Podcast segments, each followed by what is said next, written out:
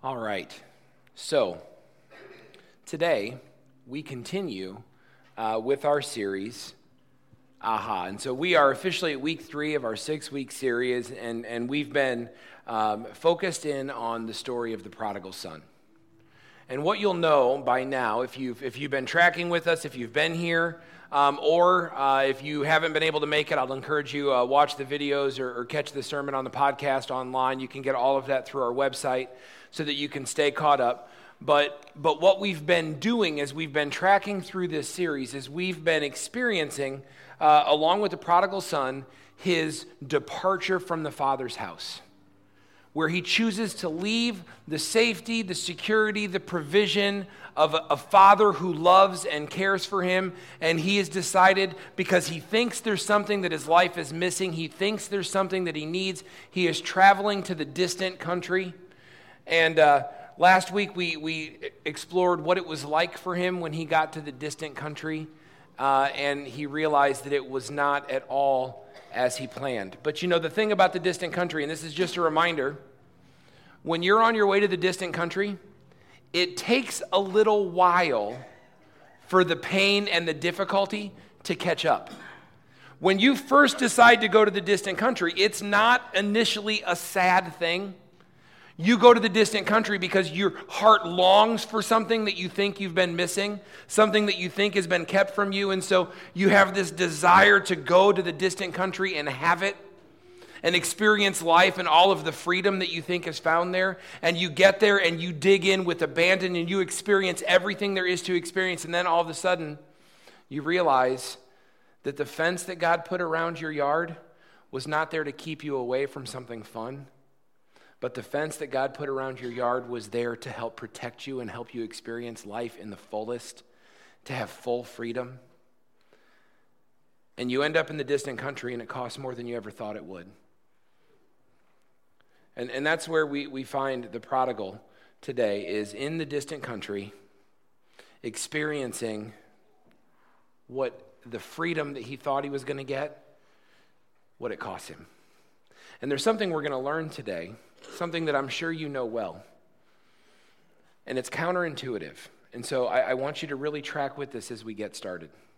Jot it down on your notes. If you take notes, write it on the side of your Bible by Luke 15 if you want to. But here's something I need you to understand, and it's something that's just real. And it won't sound real. But what you think is freedom away from God is really slavery. See, when you run away from the Father's house so that you can experience what you hope is this real freedom that your life has been missing, I promise you that sooner or later, what you're going to experience is slavery to sin. And it might not be immediate, and you might have a lot of fun along the way, but it always ends in the same place. The distant country, away from the Father who has loved, cared, and provided for you. And we talked last week, it leaves you broke, and it leaves you alone, and it leaves you reeling. But even in that, God is always working to call you home. And so that's where we pick up today, is how God works to call us home. You ever read the Odyssey? I think you have to in high school still. Who's read the Odyssey? Okay, so the Odyssey is the story of Odysseus. It's Greek mythology, and Odysseus is a general in the Trojan War. And when the war is over, Odysseus packs up his boat with all of his men, and he sets sail for home. And unfortunately, his journey home is not a quick one. He has a wife and child at home, and he wants to get back to them, and he has people that he rules over that he wants to get back to. He's got a good heart and desires to come and rule well over them and to provide for his wife and his child. And unfortunately, the story is the 20-year epic of how he returns home. And you can read about it, and it's worth a read, even though it's mythology. It's not something that's real. But there is a part of this that's worth us talking about now. And what happens is Odysseus, after some years of traveling has lost the majority of his crew, and he ends up at the island of Calypso. And at the island of Calypso, he meets the goddess Calypso, who becomes enchanted with Odysseus and kind of casts a spell on him. And so the next thing we know, we pick up the story, he's been with her for 7 years, forgetting all about his desire to return home, forgetting all about his desire to be with his wife and to be a father to his son. He wastes 7 years, but to him, because of the enchantment that she's put on him, it feels like it's a few months. And he's stuck on the island of Calypso, ignoring and away from his home and ignoring his responsibilities. And he's there 7 years until the goddess Athena intervenes and brings in the story what can only be described as a wake-up call. A wake-up call that comes with the announcement that you've been here 7 years, your wife is being pressured to remarry because they assume you're dead, and your child's life is in danger because he's your only heir. And that's the wake-up call that gets him to break away from Calypso and leave the island. Now, listen, it's make-believe, it's fiction, it is what it is, but the reason it's relevant for us today is simply because we all are in need of a wake-up call. And while I don't think any of us are under the enchantment of the goddess Calypso and have been stuck somewhere 7 years, it's a lot like the way sin works. See, because the distant country calls with a promise of something that is so awesome. There is a man that is going to love you forever. There is a woman that is going to love you forever. And yeah, I know I'm not supposed to be in a relationship with that person. I know I'm not supposed to go there. I know I'm not supposed to step out of my marriage. I know I'm not supposed to do any of those things. But it calls with such promise and such allure. And so what happens is I pack my bags and I leave the Father's house and I go to the distant country because I think this is where real freedom is going to happen, but it's not real freedom. It's slavery, it's bondage, and I'm stuck there until there's a wake-up call, until there's an alarm that sounds. And here's the thing about the alarm is going to sound. It will for everybody when you're in the distant country. It's just simply a matter of whether or not you're going to respond to it. And we're going to discover this as we look at the text today. But listen to me. Listen to my words well. I could save you years of agony and grief right here if you'll just listen to this one thing. The faster you respond to the alarm that God sounds in your life, the faster you leave the distant country and the faster you walk away from things that are destroying you. The more you ignore the alarm that sounds in your life, the deeper you dive into things that destroy and ruin you. Now, here's what I'm going to say to you. Short of your last breath, it's never too late for you to repent and return to the Father's house. Amen. But it doesn't have to get that far. It doesn't have to linger that long if you just listen. And so what God does is God turns up the alarm. And if you don't listen, things are going to get harder and harder and harder for you. The effectiveness of the alarm is in direct correlation to how much you don't want to hear it. We talked about that last week. If you've been tracking along in the book, by the way, if you're tracking along in the book, you're reading chapter 3 this week. But as you've been tracking along, Idleman talks about this. We talked about it last week. Carrie has this sweet-sounding alarm that's piano music. And when it goes off, it's nice. I like to lay there and listen to it because it's pleasant. It doesn't make me want to get up and shut it off. But when my alarm goes off, it sounds like blaring warning signs. Well, that makes me want to get up and shut it off. So while I might sleep through her alarm, I'm not going to sleep through mine. I may throw my phone and break it because it's that bad, but I'm not going to sleep through it. Okay? And what we have to realize is that God is sounding the alarm. There's something about rock bottom that's not real. Rock bottom is a myth. Because rock bottom simply is a metaphor that we use to explain how bad things are in your life. But let me explain this to you. If you don't stop and turn around, there's even further to fall. So there are some of you who might feel like, well, I'm at rock bottom right now, and here's the deal. No, you're not. Because if you don't answer the alarm, you will continue to fall further and further and further away into the distant country.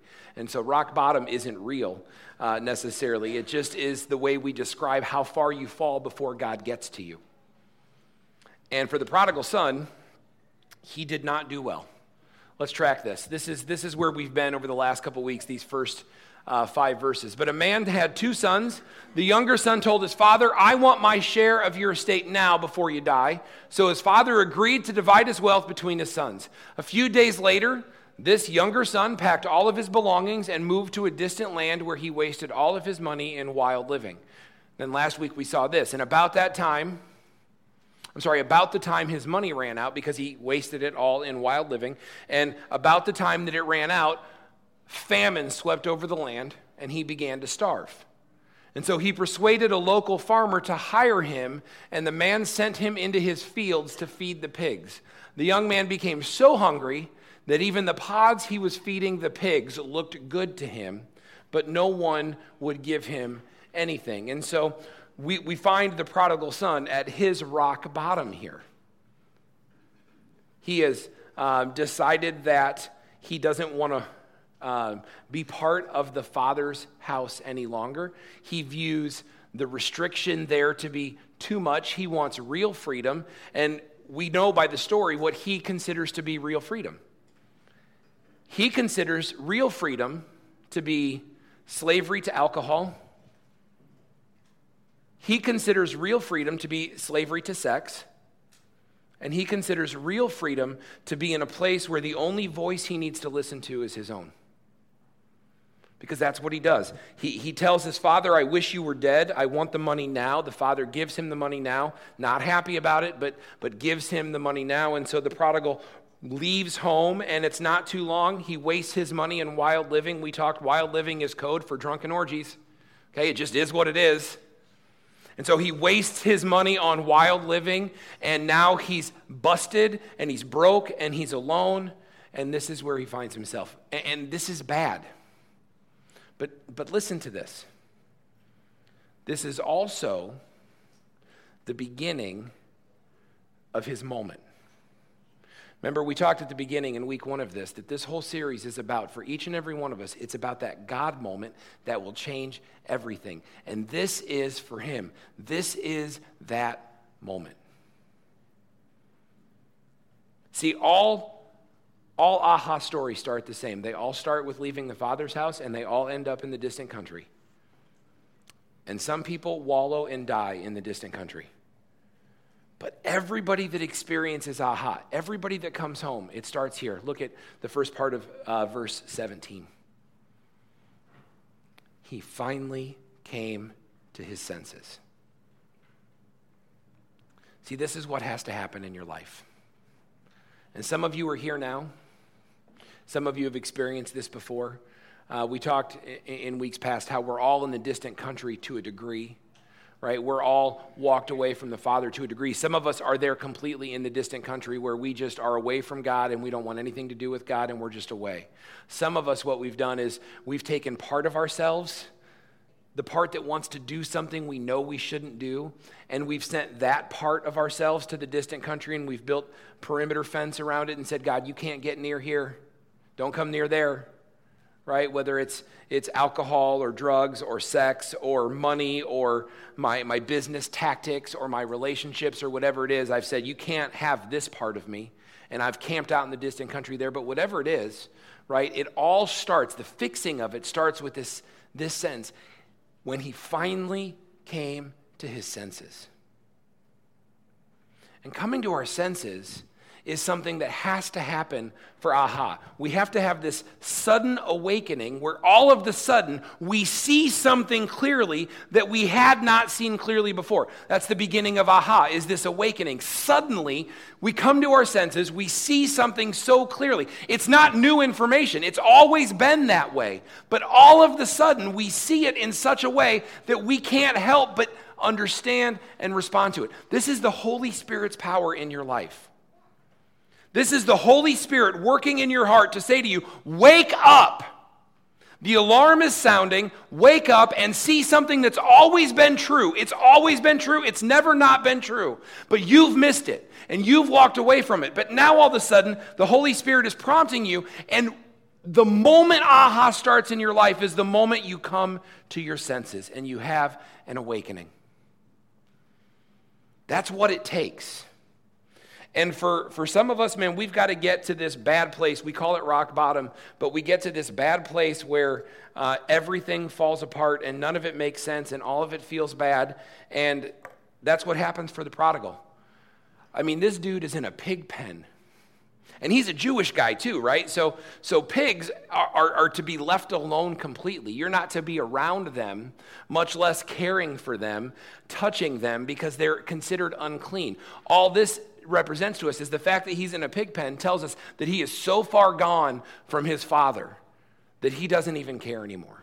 And he is that desperate. And he finds himself in a pig pen, longing to eat pig slop. That's where he is. I mean, so he would say, man, I am at rock bottom. But he comes to his senses, and I think we get there, right? I mean, there's sometimes, I've talked to people, counseled people in my office, they look around and they realize, man, all of a sudden, I am without friends. There is nobody around that cares for me because my pride has pushed them all away, and they would say, man, I'm at rock bottom, I'm all alone. There are people, man, and their card is declined at the grocery store. And they know the reason their card is declined at the grocery store is because they've gambled it all away. There are people whose wife has just walked out on them because she caught them again. And they would say, okay, that's the alarm clock. I am now at rock bottom. And there's people who are fired from work because they've fudged their expense reports. And they would say, well, I'm at rock bottom. And when you're at rock bottom, what happens is the Holy Spirit is pushing onto you and is telling you there is a truth that exists that you just missed. And it's time to realize it. And it's time to come to your senses. But here's the thing. So some of you are sitting here going like, well, man, if I had been cheating on my wife and she caught me again and walked out, that would be bad. Or if I had gambled away all of my money, that would be bad. Or if I was lying about my expense reports and I was about to get fired, that would be bad. And here's what I'm going to say to you. Some of you are well on your way. You may not know it. You may not realize it. But some of you are well on your way to the distant country. But you don't have to get there. What happens is God is sounding an alarm on your behalf, and you just need to respond. Think about the prodigal. God sounded an alarm so many times for him. If he had just responded to any of those, he would have been able to stop and come home before it got to rock bottom. See, we think, oh, well, you know what? You have to hit rock bottom before you come back up again, and that is the dumbest thing I've ever heard. You respond before you hit rock bottom, and then you never have to get there. You don't have to get there. The prodigal, if he had been in tune to the Holy Spirit, if he had seen the look, the alarm that rang in his heart, the look in his father's eyes when he said, I wish you were dead, I want my money now. If he had noticed the look in his father's eyes and he had responded to that alarm, none of the story happens. He doesn't go and squander it all. He doesn't waste away. He doesn't find himself pig-sitting. Right? The first time he has a party and the twinge of guilt kicks up in his heart. He wakes up in a bed that's not his. And there's this moment of guilt because he knows that that's not right. He knows that's not what's supposed to happen. And so, and you know what? He pushes it back. He ignores the alarm. He hits the snooze. He rolls over, puts the pillow over his head, and he just keeps going. But it didn't have to get that far. When his wallet is a little bit lighter after a few of these parties, and he realizes, man, I am burning through money fast. He didn't have to keep going. The alarm sounded, but he ignored it. When he's broken, a famine hits the land. I mean, that's an alarm. But he keeps ignoring it. He doesn't respond to the alarm that God has been blaring in his life until he's at the point where he's sitting with pigs and he wants to eat their food. That's finally when he comes to his senses. But it didn't have to get that far, and it doesn't in your life either. It just doesn't have to get that far if we respond when God calls us. So here's something I'm going to ask you to do now, wherever you are, is if God is calling you to respond faster, then respond faster. You don't have to let it get that far. It doesn't have to be. Okay? All right. Look at 2 Chronicles 36:15, and this is just God is calling you. Here's what the word says. The Lord God of their fathers sent warnings to them by his messengers, rising up early and sending them because he had compassion on his people and on his dwelling place. Here's what I need you to understand. The Father, God in heaven, he loves you with such crazy, ridiculous abandon that there is no way he is not warning you. And some of you, you just need to respond to his warning. Again, this makes sense if you think about it like an alarm clock. So last Thursday morning, I was going to small group at 6 a.m. Now, for some of you, 6 a.m., you're like, well, that you should have been up for 3 hours by then. Okay, because we live in farm country, and some of you, I swear, you go to bed at like 7:30 at night, and you're up at 3:30 in the morning, and whatever. If you're like me, you go to bed at like 11:30 or midnight, and then you struggle to wake up at 6:30. But here's what happened. We've got small group Thursday mornings at the family restaurant. It's great to have small group at the family restaurant because they bring you coffee right to your table, and they bring you omelets, and it's good stuff. But my alarm went off at 5:40. I'm like, I got to get up. I've got small group. Not only that, but I'm leading small group, so I really shouldn't be late to small group. I still hit the snooze button. And then at 5:49, when the alarm went off again, I thought, okay, now you really have to get up because you can't be late to small group. So I turned the alarm off. It's not that bad. Some of you are like, oh, no, it's okay, it's all right. I got up, kind of. And I lingered, and I sat there, and I was like, okay, all right, come on, Matt, get out of bed. Now. And then you play that game like one more minute, and I'm looking at the clock, and at this time, it's 5:50. I'm like, okay, when it's 5:51, I'm going to get up. But you know what happens when you do that? It turns to 5:51 way faster than you thought it was going to. So you're like, okay, 5:52. I was a little bit late to small group. I like 2 minutes, I was okay. And then I lingered because Carrie was out walking with Sue, and so it was, but it doesn't matter. Anyway, so I get to small group, and I'm late. And the reason I'm late is because I pushed the alarm back, and I pushed the alarm back, and I pushed the alarm back. That's what we do in the distant country, but it doesn't have to be that way. God sends out, because he has great compassion, he sends out messengers, warnings, he sounds alarms. But what we do is because we don't like to hear them, we just flat out don't listen. And some of you here right now are living parts of your lives that you wish nobody in the church knew about. Some of them we don't know about. Some of them we do, and we all just pretend they're not real. But who are we kidding? We know they're real.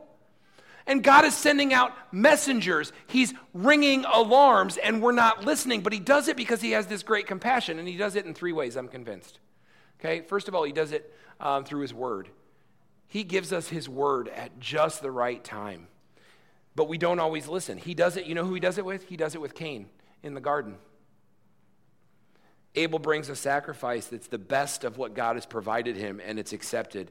Cain brings a sacrifice that is mediocre. And God says, I won't accept that sacrifice that's mediocre.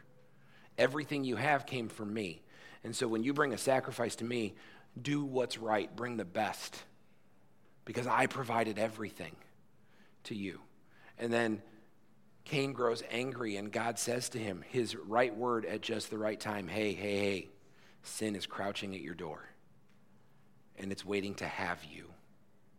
Don't let it have you. Master it. It's the right word at just the right time. Unfortunately, Cain doesn't respond, and we know the story. He kills his brother. And then consequences ensue, and he finds himself in the distant country.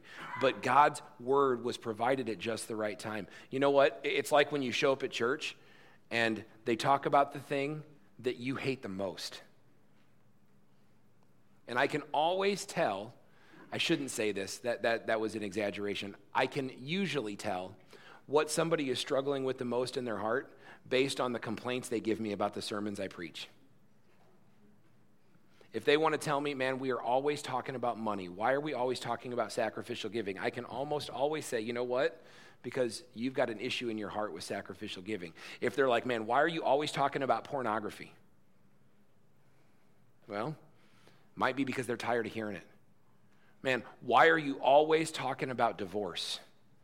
You know, come to find out, I'm considering stepping out on my wife or on my husband. Here's the thing. God's word is provided at just the right time. That's part of the way he works. Because of the power of the Holy Spirit in your life and the fact that God's word is living and breathing and active, it's like this GPS that just finds what we need to hear. It's a way that God sounds the alarm in your life. And if you respond to the alarm that sounds in your life, you don't have to end up in the distant country eating pig food. But we don't listen very well. Also, the words of somebody else in your life. Proverbs 27:6 tells us this, that wounds from a trusted friend are good.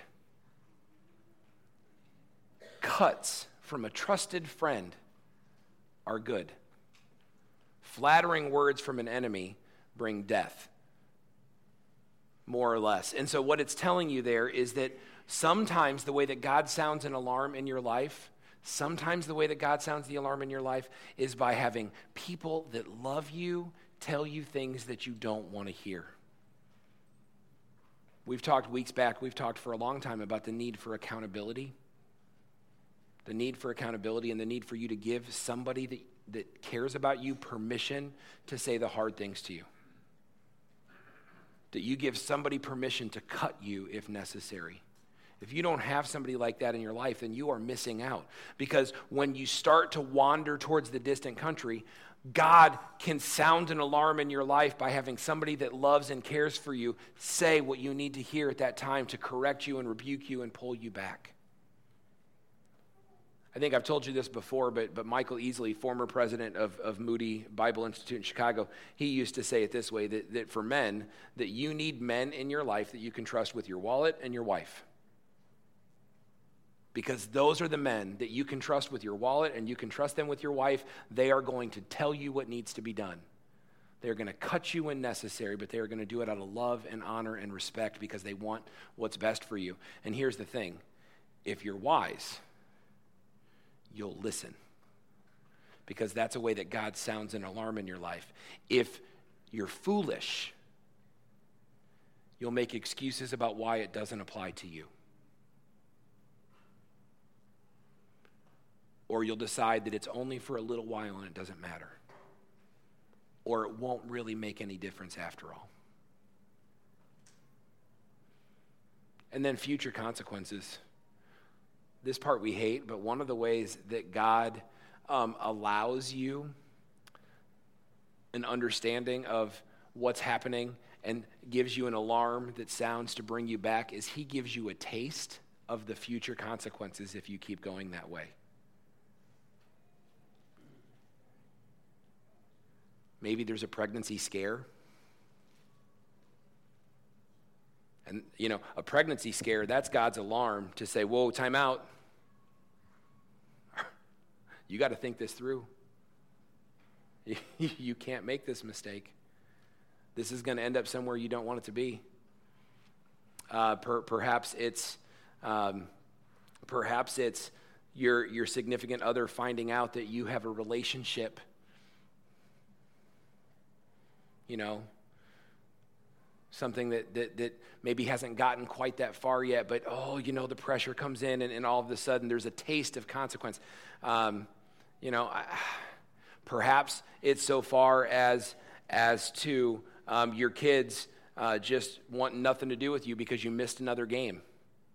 And they're mad and angry, and it's a taste of the future of having no one in your life that cares and follows you because you've just pushed them all away for other things. I don't know exactly what it is in your life, but I promise you that when you start to leave for the distant country, God will allow future consequences to come in so that you can get a taste for what it will be like if you keep going. And that is an alarm clock, because if you're in this moment and this feels that bad, imagine what it feels like if you keep going. Imagine what it's going to feel like when you get there. And so it doesn't ever have to get to rock bottom. You don't ever have to get to where things are so bad that you just feel so stuck. But what happens is God, out of his great compassion, has sent out his messengers to sound the alarm, to make sure. In the Old Testament, that happened through the prophets. When you read through the Old Testament, you read through the books of the prophets always have the same job, to stand and to tell, hey, warning, danger, Will Robinson, come on back. Is it Lost in Space thing? Okay, thank you. Like, some of you kids are like, I don't know what you're talking about. They're awesome. The robot. Okay, but here's what happens. When we keep going and we don't, then we stumble further and further and we end up where the prodigal was. The good news is if you haven't got there yet, I promise you, God is sounding alarms trying to spare you. All you have to do is listen. Have your sudden awakening where we can say about you, or even if we don't know, if it's just something in your heart that we don't know about, you can say, that moment is when I came to my senses. But if you've wandered and you're in the distant country where the prodigal is and you are living in a pig pen, then you know what? It's going to be all right. Okay? Because even there, God is sounding alarms. And when God sounds alarms and we have our sudden awakening moment, okay, there are three things that contribute. There are three things that happen that help us realize this is not where I want to be. The first is, and by the way, not only are there three things that help us realize this is not where we want to be, help us have our awakening, our sudden moment, but what happens is Satan has a very specific plan to thwart all of them in your heart. So there are these moments where God is sounding an alarm, and these things help you have this sudden awakening in your life. They happen for the prodigal, but for each and every one of them, I promise you, Satan is actively working in your heart, in your life, to keep you from responding. He has a very specific plan, and it's devious, and you need to know it, okay? The word tells us that Satan schemes, but that we're not unwise to his schemes. Okay, so the first is this. You realize where you were. So finish 17, and here's what it says. When he finally came to his senses, he said to himself, at home, even the hired servants have food enough to spare. So there's part of the prodigal here who, when he comes to his senses, part of him coming to his senses is he's realizing what he left. Right? Remember, he left because he assumed this was bad and this was controlling and this was hurting me and this is never what I longed for and this isn't what I want. It's what they put on me. They put me in this family. They put me in these restrictions. They put me in this scenario, and I want to go out there where I have the freedom to follow my heart. Your heart is stupid. My heart is stupid. I'm sorry. That's probably mean. But man, when I follow my heart, I get myself in all kinds of troubles. But when I follow God's will, right, then I find that my heart is truly satisfied. But here's what he says. He says, I'm going, I want to follow my heart. And now he's here and he's sitting in a pig pen and he's having this realization that, you know what? Man, even at my house, this is what I left. I left a place where even the hired servants, and you know why he's thinking that? Because he's now a hired servant, and nobody gives him anything. And he's so hungry as a hired servant that he wants to eat pig slop. But he's saying, back at the Father's house, the provision was so good, and I was so dependent on the Father that even there, the servants had more than enough to spare. So he has this realization of the way that it was when he was at home. And man, when that happens, Satan does not want you to remember that. So what's going to happen is Satan is going to try to lie to you and tell you that it wasn't that good. You know what we call this? In counseling circles, you know what we call this? We call it rationalizing. You know what it really is? It's really Satan trying to manipulate you. Because instead of you looking back and saying, man, I remember when I was close to God. I remember when I was actively reading the Bible and praying. I remember when I was plugged into small groups and communities of people that loved and cared for me. I remember when I trusted my accountability partner, and even though it hurt to listen to the things that he said to me, boy, when I did, everything was good, and I've walked away from that, and I remember that, and I long for it, and Satan will come in, and Satan will say, you know what, it wasn't that good. It's not better. And he'll remind you that it was all controlling and that it was all wrong and that it was all bad and that it felt restrictive and that it wasn't fair. But the Holy Spirit is telling you, he's prompting you, he's sounding the alarm that says, man, remember, it was better. It was good.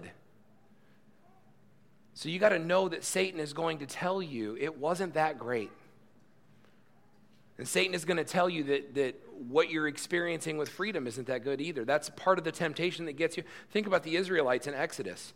The Israelites in Exodus are slaves for 400 years. It's so bad that Pharaoh has ordered that their male babies be killed, right? They're being beaten and they're being whipped and they're being just driven down into the ground. God intervenes. They're free. They're out. They're going to this land that God has promised them. And what do we get? We get like 2 weeks and they start whining.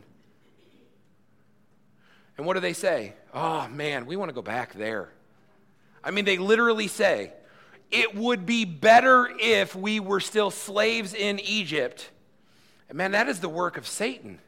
That is the work of the enemy trying to convince you that it wasn't that good, that it's not that good, that God isn't necessarily for you. But you're going to have AHA. You're going to realize that, man, back there, that's what it was. I was provided for. I was cared for. I was loved. Everything I needed was provided. The provision was given. You also need to realize where you are. You know, part of this aha moment, part of this sudden awakening is not just remembering where you were. It's remembering where you are. And so we keep going in 15:17. He finally came to his senses. He said to himself, at home, even the hired servants have enough food to spare. And here I am, dying of hunger. And that word, dying of hunger, listen to me, that is not the way that my kids use it. Because all we have are leftovers in the fridge. And all we have are leftovers, and I don't want to have leftovers, and I know there's cans of soup, but I don't like cans of soup, and I don't want it. We never have anything good in the house. And there's all this cereal, but there's no milk. I'm dying of hunger. I might be being a little dramatic. They don't really act that way. So here's the deal, though. That word there, that's not drama. What he's saying, if we really understand the original context here, what he's saying in this story is, I am about to die of hunger. I mean, he is so desperate that he wants to eat pig slop. He is about to die of hunger. And so it's not hard to take stock of where we are when it's that bad, except here's what happens. For most of us, it's not that bad.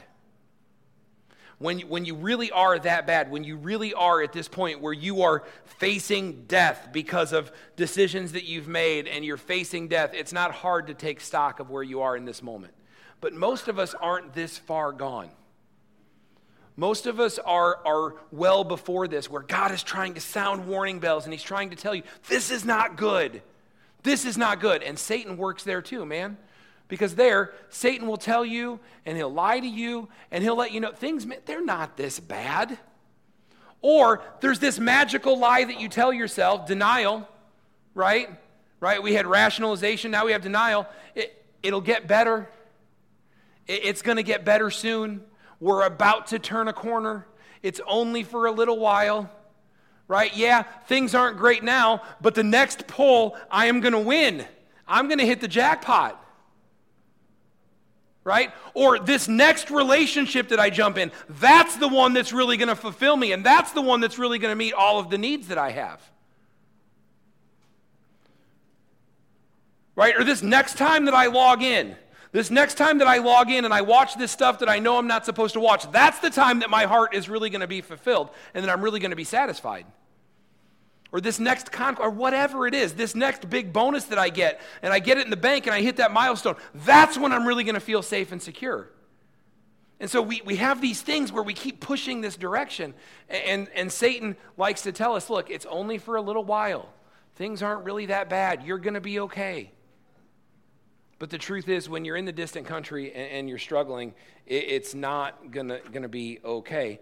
And in order for a sudden awakening to happen, man, you need to realize where you are. And so this is look in the mirror time. For the prodigal, he has to realize where he is, and Satan is gonna try tooth and nail to keep him away from this truth. But the truth is, look, you are away from the Father's house. You're in the distant country, you're broke, you're alone, and you're sitting in a pig pen, and you're longing to eat pig food, and you're about to die of hunger. That's not where you are. But man, you're traveling somewhere. I mean, there's a good chance that you're traveling somewhere, and you got to look in the mirror, and for a sudden awakening to happen, you got to be honest about where you are. You got to be honest about where you are. So we've got this realizing where you were, realizing where you are. And the last part of this, you figured out, I'm sure, is realizing what could be. And so here's what he says in Luke 15, 18 through 19. He says, you know what? I'm going to go home to my father, and I'm going to say, Father, I've sinned against both heaven and you, and I'm no longer worthy of being called your son. Please take me on as a hired servant. Because what's happened here is in his life, he's intersected with something about truth. And there have been some painful experiences, and we look at painful experiences and we say they're bad. We try to avoid painful experiences, but you know what? We pray painful experiences away. But here's what happens. Painful experiences actually sometimes are God's blessing in your life. Sometimes that's what happens. I mean, sometimes it takes those painful experiences. Proverbs 20:30 basically tells us that sometimes the way that God gets you to move to righteousness is by causing or allowing or painful experiences that invade your life. And you might cry out to God, God, take these away from me. And God says, I'm not going to do it. We ask other people to pray for us. And so we pray for them and we say, God, relieve the stress, relieve the pain, relieve the frustration. And then our prayers seemingly go unanswered. It's not that God isn't loving, and it's not that God isn't kind, and it's not that God's not working, but it's that God has a different agenda than we do. We're praying for somebody's comfort. God is praying for their homecoming. We're praying that somebody would have a little bit of relief in the moment, and God is praying that they will come to their senses and they will return to the Father's house. Right? So sometimes it takes cancer. Sometimes it takes cancer happening in your life to start to have a view of what eternity is really supposed to be and things that are eternal. Sometimes it takes unemployment in your life so that you can really start to dig in and understand what a relationship with God through prayer and dependence on Him is like. Sometimes it takes these things that we would say, oh, that's hard. God, take it away. And God says, I'm not going to take it away because there's something else I'm trying to accomplish in your life or something else I'm trying to accomplish in the lives of the people around you. And it feels bad, but that's the way this works when God calls us home. We have this sudden awakening, and we see how it was, and we see how it is now, and we see how it could be. Psalm 84 says, 84:10 says that better is one day, God, in your courts than 1,000 days elsewhere. That it is better to be a servant in the house of the Lord than a master away from it. And that's exactly what's happened to this prodigal here as he's having this sudden realization, this God moment that's about to change everything. He comes to his senses. He realized, man, back home, even the servants have food to eat. Things are good there. Here, I am desperate and dying. And I could go home, and it could be better. And he's in this moment with this realization where even to be a servant in the Father's house is better than all of the freedom that I thought I was getting out here. And it's this realization, and that's where God wants to bring you, and that's why we end here. It's this moment of truth, and we know what Jesus says in his word about truth, that truth will set you free. And it's this moment where you realize something that you hadn't realized before, and it sets you free. And so get this last thing here. Oh, man. That's the one. When God wakes us up in the distant country, it's never just so that we can realize we're a long way from home and then sit and wallow. And so I'm talking to a very specific few of you today. And I don't have your picture in my brain. You're not burned in there, but you know where you are. And I know that there are people here that are there.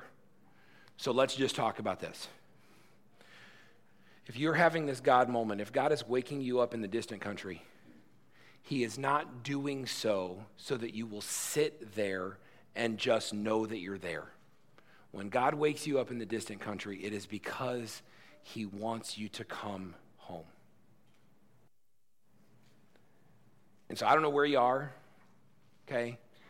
But I know that God wants you to come home. And so if you have openly, unabashedly left the Father's house, then it is time for you to respond and come home. If you are creeping away from the Father's house, you know what? It's time for you to stop and come back. And we're going to keep talking as we move in this series about coming back. But for right now, what I need you to do, what I just need you to understand, is that when you understand truth, it has the potential to set you free only if you act on it. It also, when you understand truth, now this is a hard one, listen here, listen up.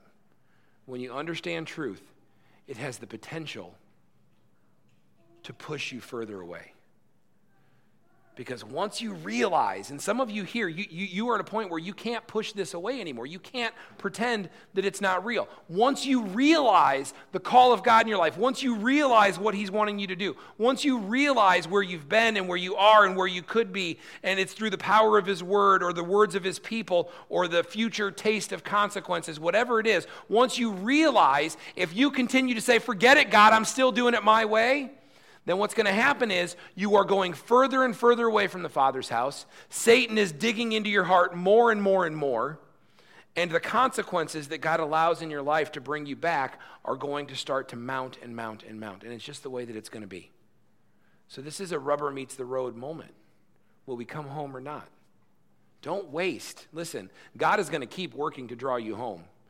And if you are away from the Father, it is my prayer that you return home, and I will act like I know that's true, that you're going to return home. But how much time do you need to waste, and how bad does it need to get?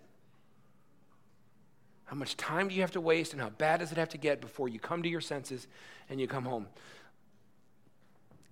Last thing, there's a story that Eidelman shares. It was in the Montreal Gazette. It was about a 66-year-old blind man. 66-year-old blind man who fell down his stairs and fractured his face and his skull. And so he went to the doctor, and they did some things, but he had to go back to the plastic surgeon later to have his skull and the side of his face surgically repaired. And the doctor asked him, as they were prepping for the surgery, do you want me to fix your eyes too? And of course, the guy, he was floored. He had no idea what you're talking about because, well, nobody had ever explained to him that this was something that was correctable. There was pressure being put somewhere that could be corrected. I don't know. You can read the article, Montreal Gazette. His name is Thomas. You can check that out. But the point being that he had the surgery. at 66 years old, and he tells about it in the article, that just the wonder it was to all of a sudden be able to experience all of the beauty of God's creation when he had been blind, but now he could see, and just understanding this for the first time. And you know what? It's a great story. It's also a little tragic. Here's the deal, guys. I don't want any of us to be in a position where 20 years from now we start to see something that God was trying to show us all along. And so we need to stop, we need to come to our senses, and we need to have this awakening. Let me pray for us. Heavenly Father, God, I thank you so much for your word and the things that we can glean and learn from it. I thank you for the story of the prodigal that shares your heart for those of us that are gone to come home and experience the grace and forgiveness. God, I thank you for the way the story ends, as we'll find in a few weeks. I thank you for the way that you are always longing and looking and welcoming and longing for us to come home. Father, I thank you for the truth of your word, that you are good and gracious and kind, and that you will chase us. Even when we run to the distant country, even when we run away, even when we try to step out on our own, even when we reject your alarms time and time again, you never quit, and you're always ready to welcome us home. So, Father, I pray that everyone here, no matter how many steps they are from the Father's house, that they would stop, that they would respond to the alarm, that they would come to their senses, and they would turn around and come home. And it will not be easy. It's not easy to come home. There's pain, and at times there's frustration, and at times there's confusion. But God, coming home is better. Better is one day in your courts than 1,000 days elsewhere. Father, it is better to serve as a doorkeeper in the house of the Lord than to rule somewhere else. Father, we just love you, and we praise you, and we thank you for who you are. We thank you for the goodness of your grace and mercy. Amen.